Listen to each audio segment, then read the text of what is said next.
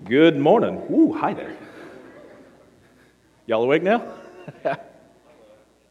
Sorry, that just sounded in my head. Uh, I don't know how many of you are as fascinated with uh, some things on Twitter as my wife and I are, but uh, we have um, a Twitter account that we like to follow called Thoughts of Dog.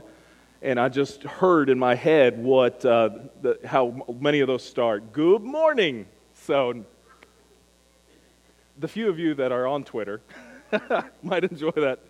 Oh boy. Uh, it is good to be here uh, and good to know that uh, most of you have survived the first start, the start of school. Um, I'm not sure about some others because it looks like you're gone. Um, I'm just kidding, no. Uh, but I, am glad you're here because there's, there's a lot uh, that wants to keep us from doing what we should be doing and doing what we ought to be doing and doing what is even good for us to be doing I, felt that all week. I have been dragging all week. I've been tired. And even this morning, I was like, man, do I really have to get up and do this?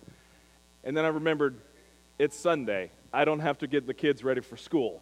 Let's do this. This is all right. This is a good day.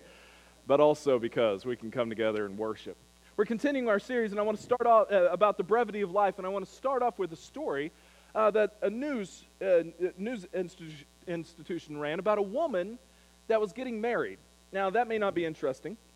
What was kind of interesting, though, what was a little strange, is that this woman was 80 years old and she was getting married in a funeral home.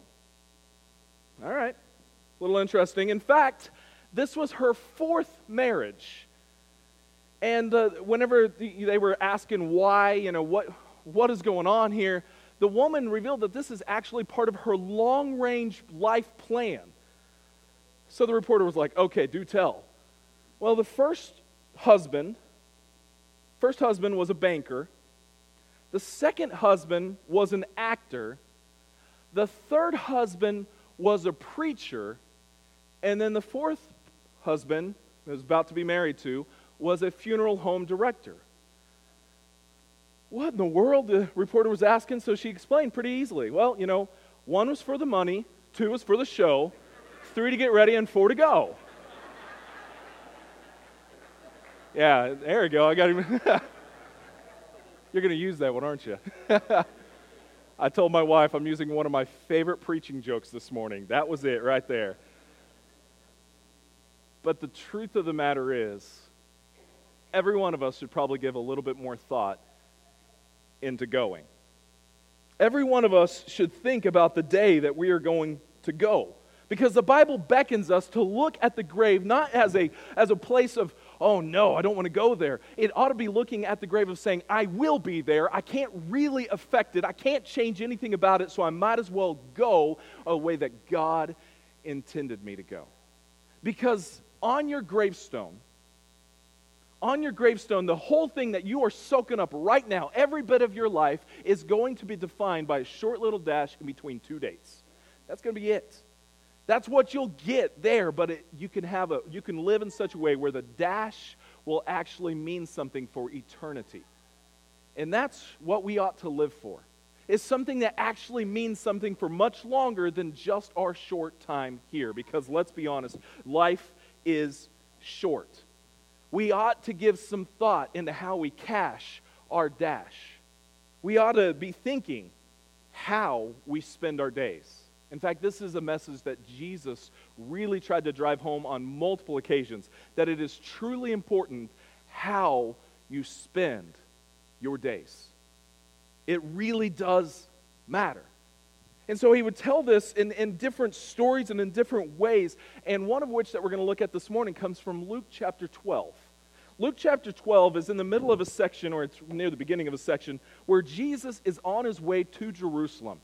The crowds have figured out that he's a pretty interesting guy to follow, and so they have gathered around him on their journey. They're asking advice, they're trying to get him to rule in some of the disputes that they might ha- have, and that's exactly what's going on when we turn to this next story. Luke chapter 12, starting in verse thir- tw- 13. I can't get the clicker to work, Chris.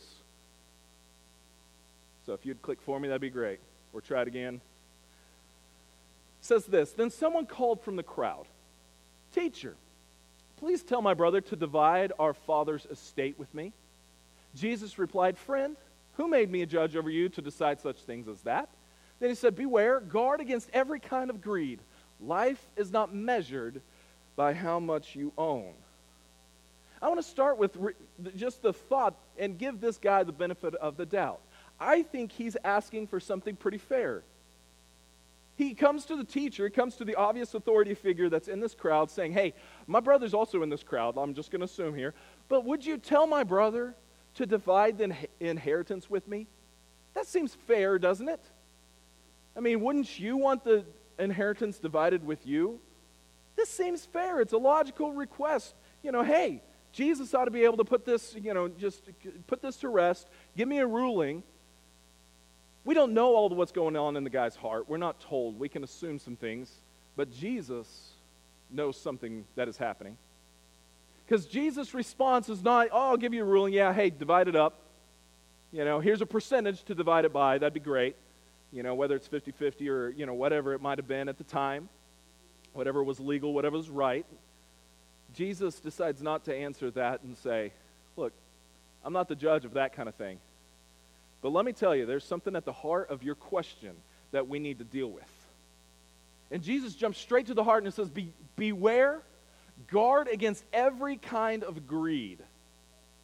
Life is not measured by how much you own. It's not the question this guy asked, but it's what's going on in his heart. It's what's going on in his heart saying, Hey, wait, I want my share. I want my piece of the pie. I want my little bit of raise. I want my little bit of whatever it is, my recognition in this life, so that my life will actually mean something. I want more stuff so that I can have more meaning. And we attribute a lot of those things, don't we? We attribute a lot of our stuff to our meaning. I think we struggle with the same idea. We spend our life on the wrong things. We spend so much of our time, so much of our money, so much of our effort on things that just don't matter. Jesus wants us to view this world as being something more than just this physical material world that we see. He says, hey, it's a spiritual world too. There's a lot of things that we think matter, but life is of a more matter than just the accumulation of matter. Life is more important than just the cash that we might have in our wallet. Life is more important than the house that we might have on the street that everyone envies. Life is more important than anything in this physical realm. Doesn't mean that the physical realm isn't important. It just means, hey, we ought to have a view on something much longer. And that's what Jesus is trying to drive home here. Is that there is something that is a much longer view that is much more important than what you see right in front of your face. But some of us have forgotten that because we have spent so much er, of our, of our dash trying to acquire all the cash. Jesus hit, drives this home, tells a story to help us realize that that is a futile way to live. So he goes on with this story in verse 16. He says this Then he told them a story. A rich man had a fertile farm that produced fine crops. He said to himself, What should I do? I don't have room, room for all my crops. Well, then he said, I know. I'll tear down the barns and build bigger ones. Then I'll have room enough to store all my wheat and other goods, and I'll sit back and say to myself, My friend, I always love that. Self, you have enough stored away for years to come. And keeps on going. Now take it easy. Eat, drink, and be merry. But God said to him, You fool. You will die this very night. Then who will get everything you worked for? Yes, a person is a fool to store up earthly wealth, but not have a rich relationship with God. First thing I want you to notice in this story is that this rich man is not condemned for being rich. There is nothing about the, uh, his wealth that is indicating that he got it by ill means, that he got it by lying, by being a, a cheat, by stealing, by uh, treating anyone else unfairly. This is a good bumper crop year. That's all it's saying is this guy all of a sudden had a good year of a good crop. Those of you in farming or have ever been in farming, you know that those years don't happen too often. And when they do, you praise God for them because you're like, good. That might have actually covered up for the six years of famine that we just had. We might be able to make ends meet this year. This man gets a good year in crops. That's not bad. See, being rich was not the problem. But sometimes the things that we count on earth don't account for much in heaven. The things that we are counting on on this earth may not count much in the next life. And that's what Jesus is trying to drive home. Notice again what he says in verse 12, verse, uh, chapter 12, verse 15. He says, Guard against every kind of greed. Life is not measured by how much you own. That ought to be a sense of relief for us. Because we spend so much of our life trying to accumulate the things that give us standing in our world. We got to make sure that we have the, the nice phone, the good house, the good car, all these things, whatever it might be in our world that says we have status, we have the stuff that makes life really important. And Jesus says that's not how life is measured. In other words, what he is saying here by saying, guard against every kind of greed, life is not measured by the things that you own. What he's trying to say is that when we stand before God and our dash is assessed, he's not going to question or ask us how much cash we've amassed. It's not what he's going to ask. Jesus warns of these problems with our pursuit of cash. And he gives a few misgivings that people have in this story. He brings up several warnings. First is this cash does not add more time to your dash. Now, whenever I say cash, I, I, want to qualify that. I'm not meaning just monetary, you know, bills, cents, things like that. I'm meaning anything that we try to acquire that's of materialistic nature the things that we get, that we bring in, that we strive to attribute value to our life. That's what I'm saying by cash. Cash does not add more time to your dash. Look at the fool. The fool in this story, he says to himself, I have plenty of grain laid up for many years. Do you hear the assumption that he's making? His assumption is that because he has lots of stuff, he's got lots of time. You realize that's an assumption? I would make a guess that most people in this room are going to run out of time before you run out of stuff. Just, just an assumption. But if history shows anything, that's been the case. You leave behind something. You leave behind some things, but we have fooled ourselves, or we have let the devil fool us into thinking that prosperity means security. That just because you're prosperous means that you can eat, drink, and be merry. That you have a little bit more time. This is the reason that we get so nervous when the stock market crashes. We all of a sudden think, I don't have as much money, which means I don't have as much time. We equate the two. You can't buy time with money. That's not how it works. There's a lot of things you can get with, with money, but time is not one of them. But we live in this idea that the, those who are prosperous, those who are more affluent, live longer. This is why, as a culture, we're surprised at death of most any age. Whenever someone dies young, we're surprised. You know, most of the world isn't surprised when someone dies whenever they die. But we have attributed that if someone is affluent, like most of Americans are, that they should live longer than average we have somehow equated that our cash will somehow give us more time, but that's simply not the case. You know, the rich people, they die too soon as well. Sometimes poor people outlive the rich. I don't know what we're basing this on except a lie of the devil.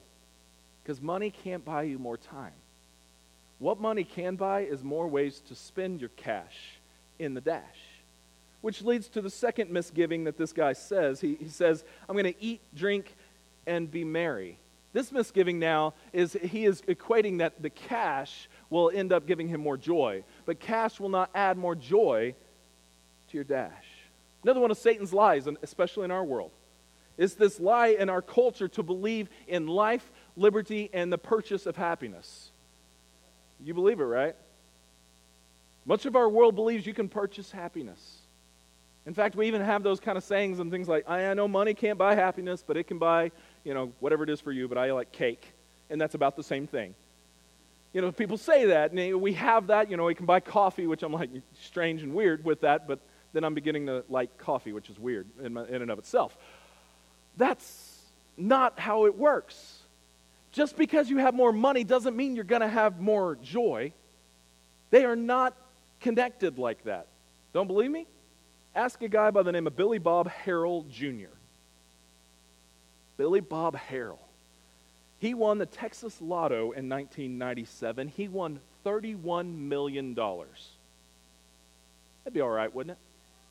I mean, I'm not going to say anything about the lotto and whether you should do that or not, but if someone were to just knock on your door and say, hey, because you live at this house, here's 31 million bucks, you wouldn't refuse it, would you?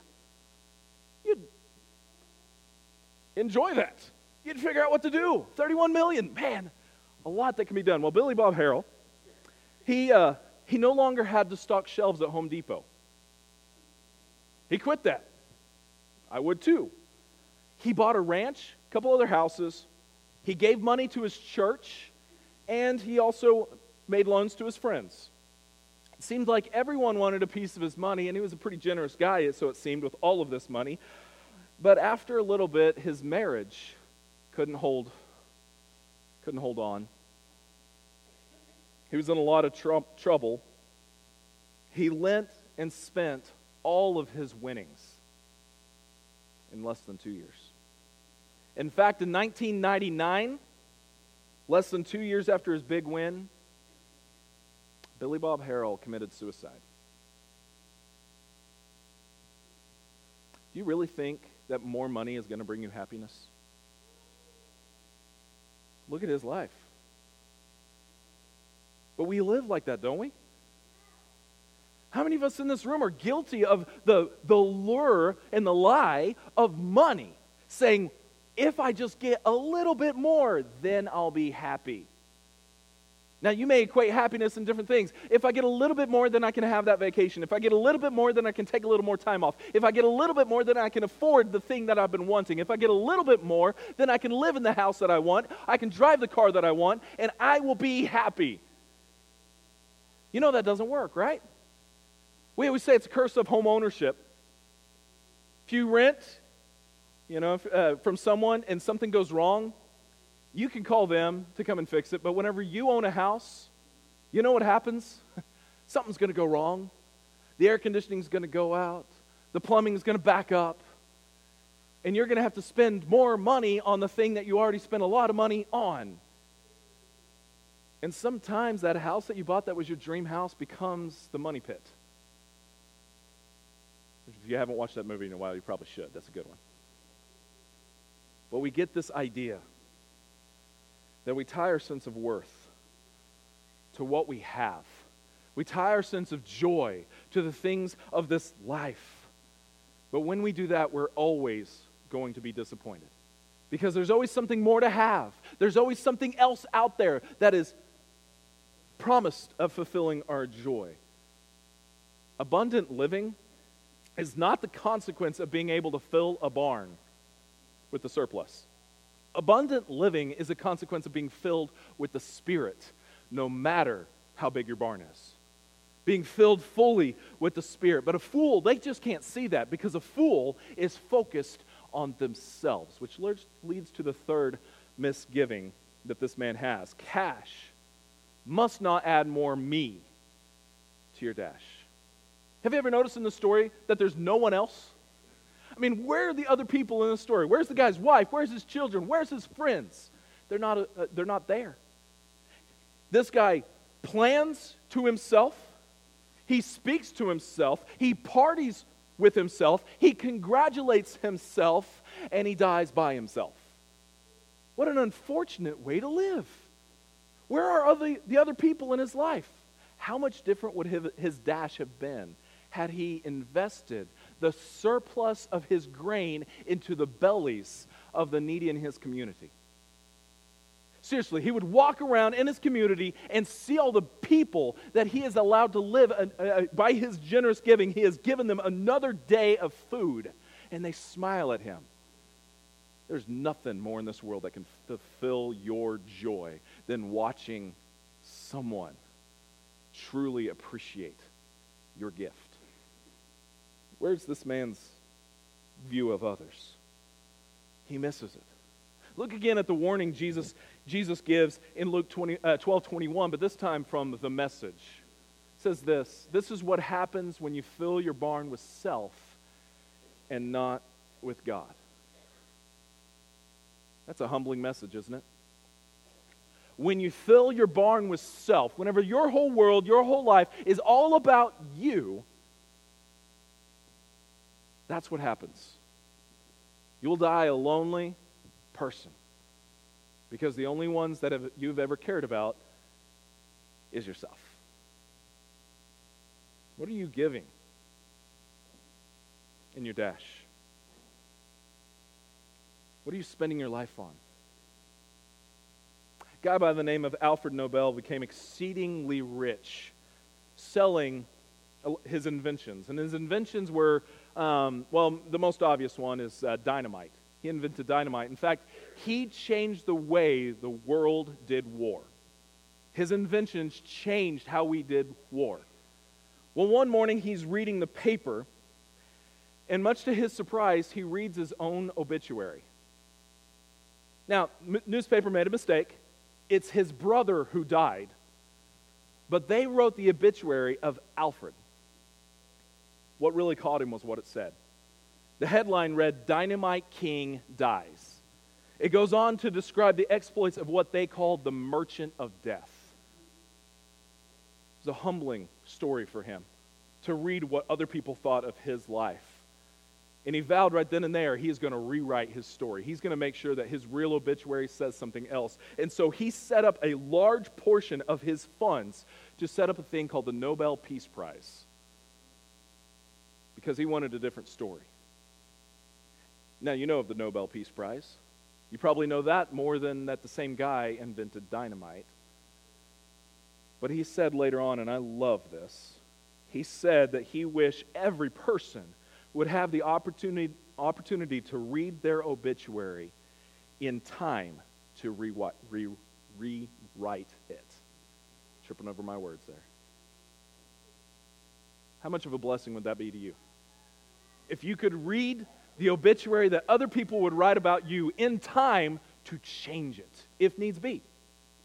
See, the purpose of this series is really to help uh, each of us focus that if you found out that you are terminally ill, if you found out that you only have a few months or a few weeks or a few days to live, you wouldn't have to change a thing in your life. Because you are living in such a way that honors God and honors the people around you, that everyone is going to be blessed every day that you are living, no matter how long you are here. But see, most of us need an, our, our obituary read to us to realize we have really missed our priorities. We have put our value in the cash. We have tried to make the cash do the things that it can never do. And so Jesus says if you want to live the right kind of story, if you want to live the right kind of obituary, here's, here's the key be rich towards God. In other words, I believe what he's saying is that we should give up if we don't want our cash to crash our dash. We should give up. more often, we spend our cash trying to build up things that in time are only going to be torn down.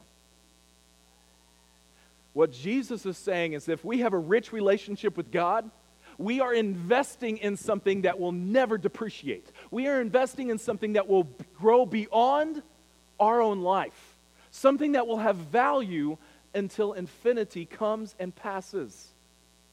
That's the kind of thing that you want.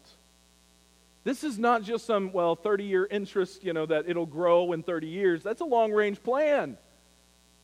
No, no, no. This is an eternal plan. Invest in the things that truly have meaning. We need to realize we're just a breath, we're just a mist. The, th- the time that we have here on this earth is really short. But we can give of our stuff in a way that has repercussions throughout eternity. And I'm going to call that missed giving. When we give in light that we are missed. When we give of our time, of our effort, of our resources, we are depositing in a bank that truly, truly has wonderful payout.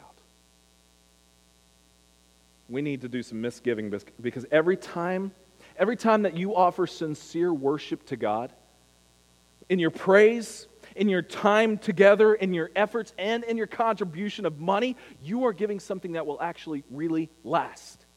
You may not see the dividends in this life, and that's okay because you'll be reaping the dividends for the rest of eternity. It's worth it.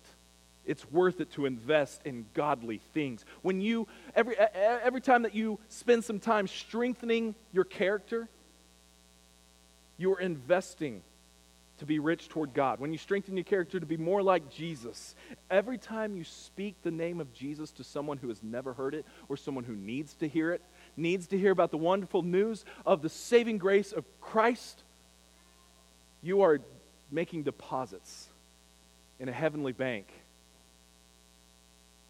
that will be amazing.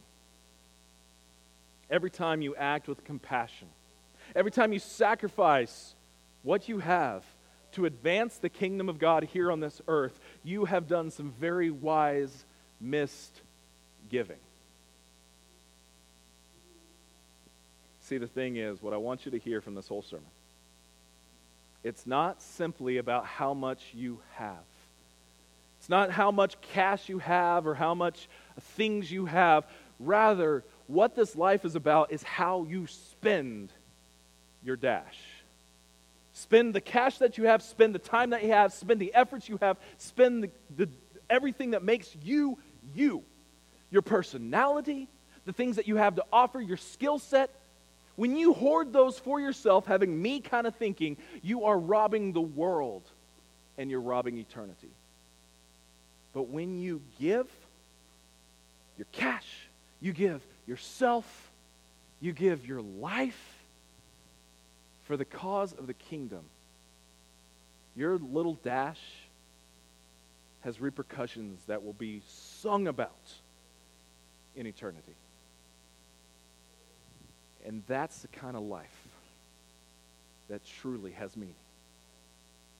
So this morning, if you're ready to give your all to Christ, that may be reflected in your, it will be reflected in your checkbook. It's going to be reflected in your time spent. It's going to re- be reflected in your priorities, all these things. But if you're ready to give your all to Christ, we want to welcome you because there's no better time than the present. We're not guaranteed tomorrow.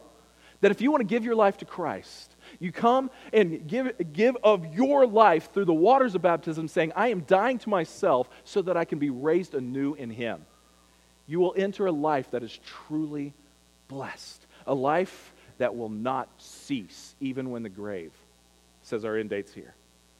That life is truly worth it. If you want to give of your time, your effort, your money, and your whole life to this God that will give you back something that you could never get on yourself, then we welcome you to let that be known. Come talk to one of the elders and ministers surrounding this auditorium as we sing this next song. Would you come join us as we sing?